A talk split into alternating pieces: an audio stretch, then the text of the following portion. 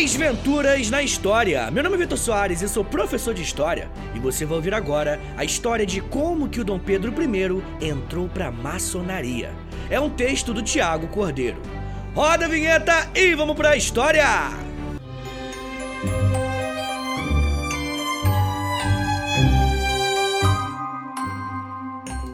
Dom Pedro I chegou ao topo da maçonaria brasileira tão rapidamente quanto deu um fim provisório à Irmandade. É fácil entender o porquê dessa mudança de atitude.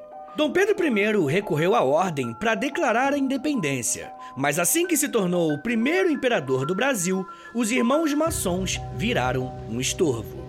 A cronologia dos fatos no movimentado ano de 1822 deixa essa situação muito mais clara.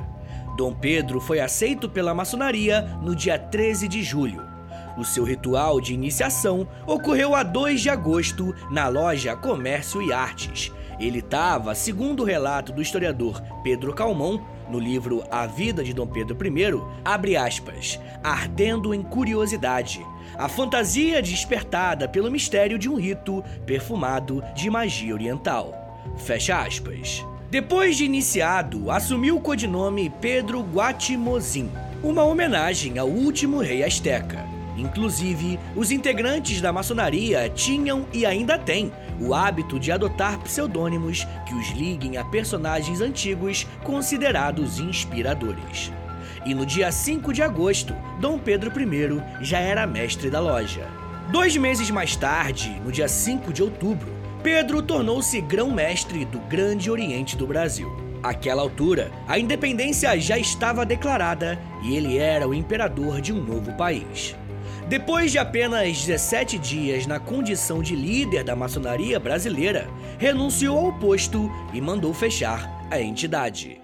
De acordo com o historiador Jesus Hortal Sanches, abre aspas, como monarca, ele ficou insatisfeito com os questionamentos dos maçons e com o fato de poder ser abertamente contestado pelos irmãos. Quando percebeu que nem mesmo o cargo de grão-mestre garantiria a obediência absoluta, decidiu acabar com a ordem. Fecha aspas. Não deixa de ser curioso que, depois de deixar o Brasil em 1831, Pedro I tenha se tornado Pedro IV, imperador de Portugal e grande defensor da liberdade na Europa.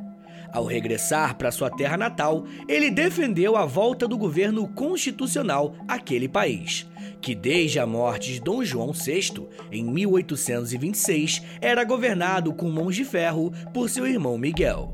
O conflito familiar, entretanto, acabaria levando Pedro a buscar o exílio. A sua postura provocava revolta entre as monarquias conservadoras da Rússia, Áustria e Prússia mas fazia sucesso na França, que buscava se tornar mais liberal. E foi em Paris que Pedro decidiu se estabelecer enquanto organizava a resistência contra Miguel. Em 1834, liderando apenas 7 mil homens, seguiu para Portugal, pegou em armas e derrotou o próprio irmão. Depois do feito militar, conseguiu que sua filha Maria assumisse o trono e, como Maria II, desse continuidade ao seu projeto. A rainha lideraria a transição para a monarquia constitucional. A atitude de Pedro era coerente com a do jovem príncipe que, anos antes, em 1821, tinha ficado no Rio de Janeiro, ao que tudo indica, porque causava insegurança ao pai. Dom João VI temia que o filho apoiasse o movimento constitucionalista, que em Portugal pedia a limitação dos poderes reais. Mesmo ficando no Brasil, Pedro conseguiu que o pai aceitasse assinar uma constituição que restringia seus próprios poderes. Por que, que então Dom Pedro não se revelou um liberal enquanto foi o primeiro imperador do Brasil?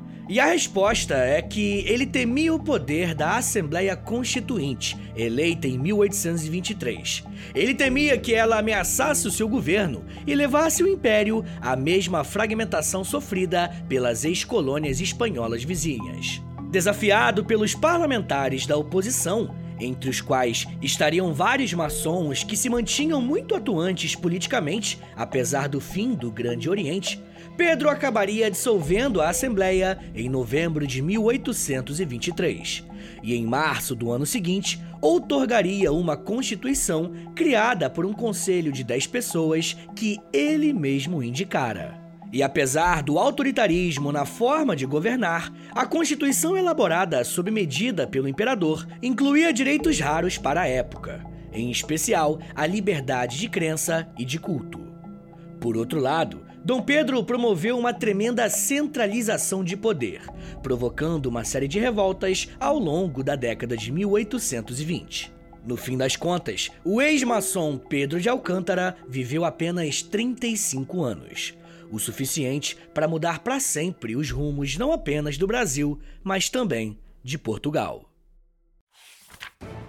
Senhores, muito obrigado por terem vindo até aqui. Meu nome é Vitor Soares e sou professor de História e você acabou de ouvir o Desventuras na História. Dá cinco estrelinhas pra gente, clique em seguir, clica no sininho e me siga nas redes sociais. É no arroba Valeu, gente!